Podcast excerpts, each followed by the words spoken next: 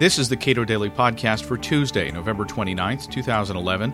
I'm Caleb Brown. How we get from here, depreciating fiat money controlled by adventuresome central bankers, to there, a gold standard and price stability, is not as long a path as you might imagine. So says Cato Institute adjunct scholar Kevin Dowd. We spoke at the Cato Institute's monetary conference held this month. Well, I think that the number one criticism is that the monetary interventionists hate it. And to me, that's its most uh, obvious virtue. Now, you quote Alan Greenspan in your paper here in pointing out that the, the people who don't like it uh, also realize that economic freedom uh, and money are connected. That's correct. So, Greenspan, this was before Greenspan's apostasy. This is an old paper by Greenspan in 1966 when he was still a libertarian gold standard advocate. It's a beautiful quote. It basically says that the enemy, the enemies of uh, gold and the enemies of freedom are essentially the same. When I talked to Larry White about uh, gold standard, uh, he argues, well, you don't want to be the first country that goes from wherever you are back to a gold standard, but being the second country could be nice. You understand that idea? That yes, thought? I do. Fir- whether being the first mover is an advantage or a disadvantage. Uh, you can argue it both ways. I think Britain was the first mover in 1819. It, it was a very sound thing to do. Um, I think countries like Iceland now would be well advised to, to follow a gold standard and set the pace that other people would follow. How would that happen? I mean, in terms of, of functionally getting from, from here to there? There are different ways to do it. The way I would recommend is that one has a currency board. You convert the central bank into a currency board which operates on a 100% plus reserve ratio, so it's attack proof. Uh, and then you reintroduce uh, a gold currency simultaneously. That's the gist of it. That would work. You mentioned uh, one disadvantage, which is that the, the statists generally don't like it. Uh, well, you know, uh, consistent long-term deflation is often cited as a as a negative when it comes to a gold standard? Well, I would say that the gold standard delivered long-term price stability, not deflation, and there were alternating cycles within, say, 100 years. You'd be a 30 year uh, of uh, 30 years of inflation, followed by a correcting 30 years of, disinfla- of deflation, and so forth. I think long-term price stability is very important it is true that the gold standard doesn't deliver short term price level stability in, in any kind of perfect sense, but you have to compare that against the fiat money system that replaced it.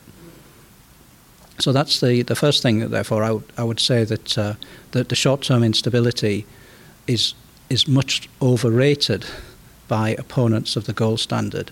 And if we take the, the hardest case, uh, the, the, case that everybody raises, which is the Great Depression of the 1870s to the 1890s, with, in which uh, prices fell in the United States.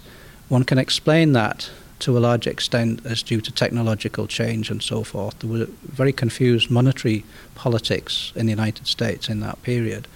But the real, um, uh, the really difficult period was in 1893, 1894 in, in which you could argue that the silver, the pro-silver, the inflationists were, were dead wrong. And when William Jennings Bryan was defeated and, and uh, McKinley became president, the United States then was firmly committed to a gold standard and things very much improved.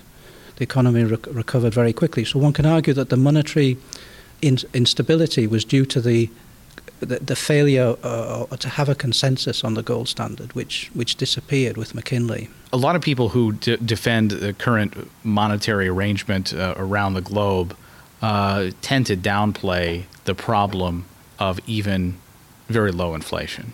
Yeah. That is two to three percent inflation. They're like, oh well, that's not bad. Yeah. You know, we can handle that. And I I've, I hear that a lot. I've heard that that here at this event, and uh, inflation is uh, I think for a lot of people, a lot of libertarians, a moral issue. Yes, absolutely. I mean, two or three percent inflation compound means that your price level doubles every 20, 25 years, something like that. So if you are living uh, uh on a, a long-term fixed pension, you lose half your pension over that relatively short period of time. I, I find it profoundly immoral uh, that people say that 2% inflation is, is not a bad thing. Long term price level stability should mean that your dollar is worth now what it was worth 50 or 100 years ago. Where do we see this kind of uh, adherence to uh, price stability? Is Switzerland a good example?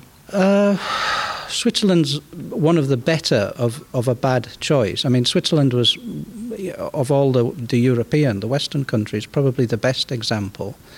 Uh, but it's not a perfect example. And of course, the Swiss have now chickened out because now they, they've uh, pegged the Swiss franc to the euro at the worst possible time. So I think I think we even the Swiss example reinforces the need for a, not just an anchor, a commodity anchor, but for a commodity currency. When I say price stability, I guess what I'm saying is that there are there are benefits associated with long-term stable prices that that would be alien to Americans and alien to a lot of uh, countries around the world. Yes, that's true. Uh, but again, if you look at the hard money fiat currencies like the Swiss franc or the old Deutschmark, they, they still involved a fairly substantial amount of longer term depreciation in the value of the currency, which was absent under the gold standard. Kevin Dowd is author of The Alchemists of Loss and is a Cato Institute adjunct scholar. We spoke at the Cato Institute's 29th Annual Monetary Conference. You can listen to or watch the full conference at cato.org.